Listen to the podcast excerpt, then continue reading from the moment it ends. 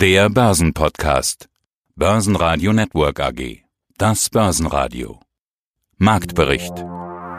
Im Studio Sebastian Leben, Peter Heinrich und Andreas Groß. Außerdem hören Sie diesmal Aktienberater Jan Neinaber zur Frage Hamsterkäufe oder Aktienkäufe. Armin Zinser zur französischen Sicht auf Corona, zu den Jahreszahlen von Enphone CEO Hans Schimanski, zu den neun Monatszahlen von Zumtobel CFO Thomas Scholl und zur Corona-Angst Edda Vogt von der Börse Frankfurt. Alle Interviews in ausführlicher Version hören Sie auf börsenradio.de oder in der Börsenradio-App. Turnaround Tuesday an den Börsen. So sah es am Dienstag eigentlich aus. Der DAX war zwischenzeitlich mehr als 3% im Plus und die meisten gebeutelten DAX-Werte konnten deutlich steigen. Allen voran die Lufthansa. Auf der einen Seite sind wohl die Schnäppchenjäger aufgewacht, auf der anderen hofften die Marktteilnehmer auf ein Signal der Notenbanken. Das kam dann auch. Und was für eins. Die Fed senkt den Leitzins überraschend und dann auch gleich überraschend deutlich mit 0,5 Prozent. Allerdings kam das dann doch nicht so gut an. Immerhin gibt die US-Notenbank damit zu, wir haben ein echtes Problem.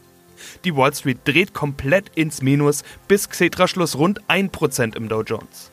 Der DAX gibt viel von seinen Gewinnen wieder ab. Schlusskurs 11.985 Punkte plus 1,1%. Die 12.000 Punkte Marke ist damit wieder weg, obwohl sie zwischenzeitlich mal überschritten wurde. Ich bin der Jan Neineber von Geld und Wissen und ich bin seit 22 Jahren Aktienberater für die großen deutschen und europäischen institutionellen Fonds. Und mit Geld und Wissen verfolgen wir sozusagen eine Form der Anlegerbildung. Trotzdem Blick voraus, wir wissen nicht, was Corona noch an Folgen hat. Schauen wir uns hier 2020 an.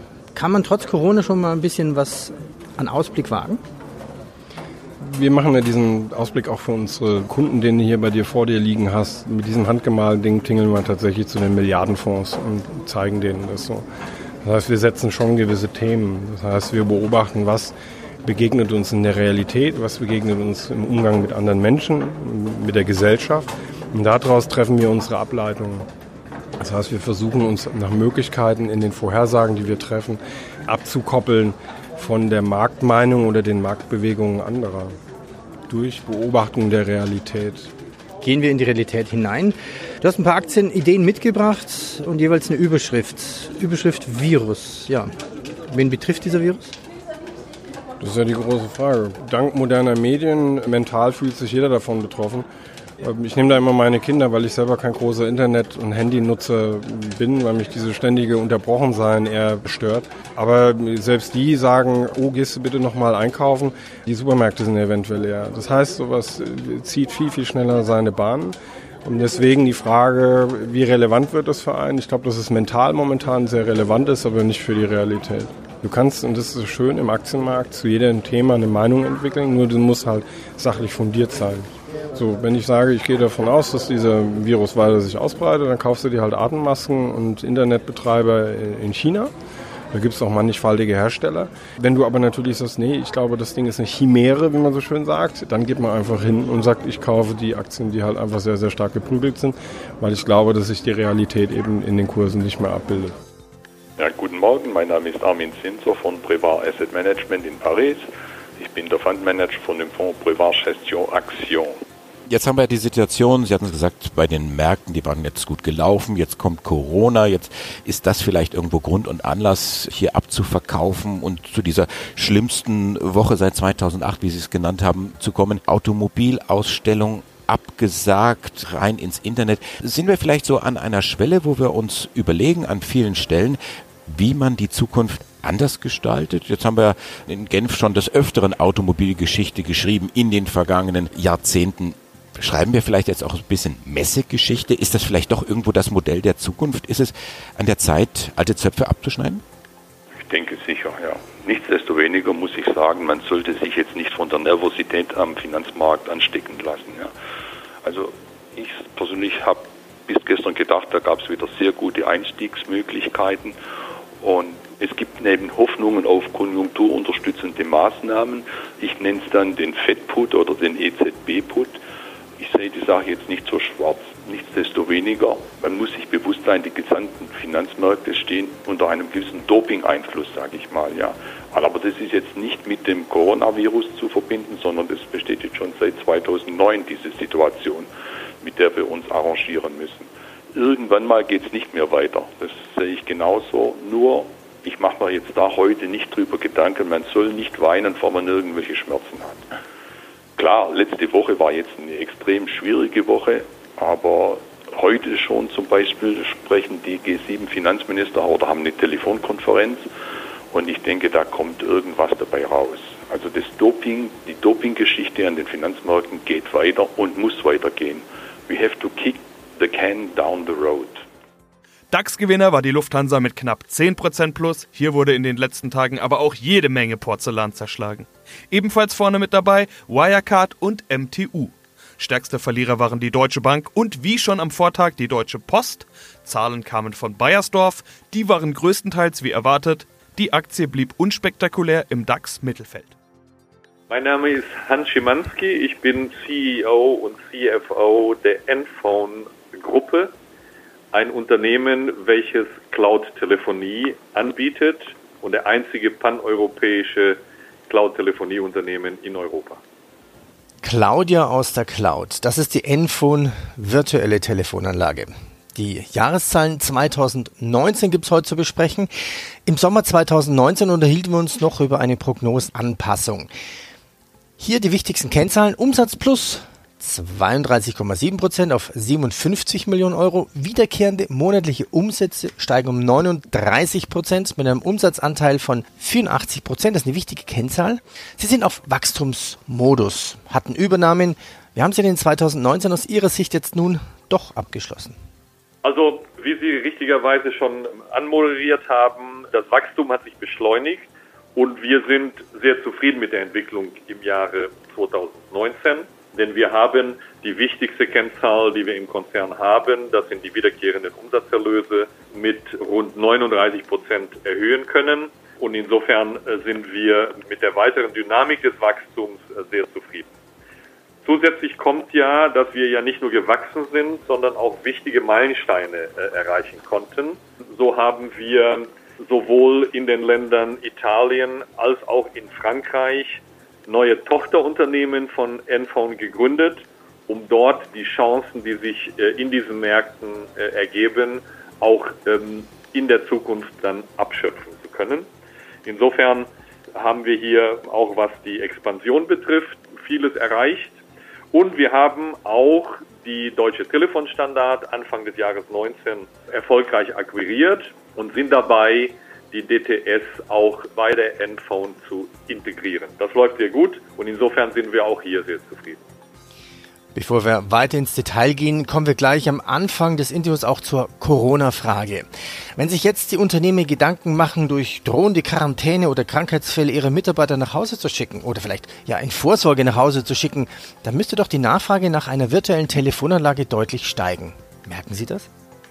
Also grundsätzlich ist das positiv für Enphone, wenn mehr Mitarbeiter auf eine sehr effiziente und zuverlässige Kommunikation angewiesen sind, die sie dann unabhängig von ihrem Standort ähm, genießen können. Und das ist genau das, was Claudia auch kann, was unsere Lösung kann. Unsere Lösung ist unabhängig von dem Standort, egal ob Sie im normalen Büro sitzen oder im Homeoffice oder auch am Urlaubsplatz. Sie können immer die vollen Eigenschaften der Cloud-Telefonie nutzen. Thomas Joel, CFO der Zumtobel Group AG. Wir wollen uns heute über Ihre Zahlen unterhalten, Quartalszahlen bzw. neun Monatszahlen. Sie haben ja ein verschobenes Jahr Bevor wir da einsteigen, müssen wir aber erstmal über das Thema sprechen, über das gerade irgendwie alle reden, Corona. Auch bei Ihnen ist das ja bereits angekommen, zumindest in der Form, dass Sie die Eröffnungsfeier Ihrer neuen Lichtwelt verschieben, hatte ich gesehen. Ist eher eine Vorsichtsmaßnahme, auch nichts Ungewöhnliches, würde ich sagen, in Anbetracht der ganz vielen verschobenen Veranstaltungen überall. Wo haben Sie sonst Berührungspunkte mit Corona? Der Umzug der Produktion von China nach Serbien vor einiger Zeit hat sich damit ja eigentlich schon gelohnt. Wo spüren Sie Corona sonst? Also zum Glück spüren wir Corona nicht direkt, also im Sinne von, dass wir konkret eine infizierte Person irgendwie ähm, hätten, also irgendwo im Konzern. Das ist einmal positiv. Ja, ansonsten, wir spüren es auf zwei Seiten. Wir haben ja eine Fertigung, in, eine Komponentenfertigung in China, in Shenzhen. Und da spüren es auf der einen Seite, also wir spüren es eben auf der Beschaffungsseite äh, bei Rohmaterialien und in unserer eigenen Fertigung in China und auf der anderen Seite spüren wir es auch leicht auf der Absatzseite, sprich auf der Kundenseite. Drohen da richtige Ausfälle oder ist das vernachlässigbar. Also es gibt ja richtige Horrorszenarien, die gerade in den Medien und auch in den Vorstellungen des Marktes schweben, würde ich mal sagen, dass da ganze Ausfälle und richtige quasi Abriegelungen drohen. Wie ist Ihre Sicht der Dinge? Wie dramatisch wird die Corona-Auswirkung für Sie? Ja, heute besteht natürlich eine große Unsicherheit und wir können das heute noch nicht abschätzen, weil es natürlich ganz davon abhängt, wie lange diese Maßnahmen, die jetzt in Kraft gesetzt worden sind, noch andauern, äh, beziehungsweise wie sich der Coronavirus entwickelt. Unser Werk in China läuft mit ca. 60 Prozent Kapazität mittlerweile. Das ist mal positiv. Und wir haben auf der Rohstoffseite, sehen wir heute, dass wir, und das betrifft für beide Segmente, für die nächsten rund fünf bis acht Wochen versorgt sind und wir hier mal unmittelbar kein Thema sehen, aber je nachdem, wie lange es dauert, kann sich das natürlich auswachsen. Auf der Kundenseite sehen wir äh, das schon im Geschäft in China, Absatzmarkt China, der natürlich stark zurückgegangen ist, plus auch in Europa, in Norditalien. Es gibt noch einen zweiten Berührungspunkt, nämlich Ihre Aktie. Da ging es in den vergangenen Wochen wirklich steil bergab. Auf Monatsbasis fast 20 Prozent. Die gute Nachricht, heute fast 10 Prozent plus, mehr als 9 Prozent zum Zeitpunkt unseres Interviews. Hatten die Anleger da irgendeine Sorge, die vielleicht unbegründet war, beziehungsweise die Sie den Anlegern heute nehmen konnten? Ja, ich denke, es sind ja im, im, Februar sind ja alle Märkte, Aktienmärkte dramatisch nach unten gegangen, so also auch unsere, unser Titel ähm, etwas stärker noch. Ich denke, das ist ein bisschen das Schicksal eines verhältnismäßig kleinen Titels, dass hier die Volatilität doch mal größer ist. Man sieht es ja auch jetzt an der ersten Reaktion auf die Q3-Zahlen. Hier ist eben die Volatilität einfach noch mal stärker als im Gesamtmarkt. Edda Vogt von der Frankfurter Börse. Ich freue mich sehr, heute hier beim Börsenradio Network zu sein. Und wir treffen uns hier in Frankfurt, Börsentag. Mhm an einer Phase, wo der DAX in einer Woche über 10 Prozent verloren hat. Dow Jones 2000 Punkte weg. Also die Corona-Angst ist nicht nur an der Börse, sondern eigentlich auch hier physisch. Einmal muss man sagen, es ist jetzt 10 Uhr und die Messe ist hier doch gut besucht. Die Vortragsräume sind voll. Da vorne ist Agotimi, da vorne noch jemand anderes. Manche Aussteller hatten Angst, da war gerade ein Stand gestern Abend noch gestanden, der wurde Freitag wieder abgebaut. Hatten Sie sich auch überlegt, von der Börse vielleicht nicht teilzunehmen? Klar haben wir darüber nachgedacht. Es ist jedem frei zu kommen, also kein Zwang an die Kollegen. Aber ich persönlich habe keine Angst. Ich halte, das ist eine lokale Veranstaltung, es ist keine internationale Messe, es ist eine örtliche Geschichte und bin äh, trotzdem gerne hier jetzt heute. Sprechen wir über die Corona-Angst an der Börse. Sie sind auch ETF-Expertin, das ist Ihr Lieblingsthema. Ist ETF in fallenden Kurssituationen ein schlechtes Investment? Wäre es, wenn es aktives Fondsmanagement in solchen Situationen schaffen würde, besser zu sein, es gelingt ja auch nur selten. Ich glaube, ich möchte jetzt mal Ali Massawa von Morningstar hier zitieren, in angesichts solcher starken Verluste lieber zurücklehnen, entspannen, abwarten und Hände waschen. Ein schöner Spruch. Abwarten und Hände waschen. Also ETFs was zum Durchsitzen? Es hängt natürlich stark von der eigenen Perspektive ab, also was für einen Horizont man hat. Und wenn man sich das Ganze in einen Kontext setzt von Längerfristigkeit, also sich nicht einfach nur die letzte Woche im Vergleich zu den letzten drei Jahren anschaut, sondern vielleicht mal die letzte Woche im Vergleich zu den letzten zehn Jahren, dann kriegt das auch gleich wieder eine andere Perspektive.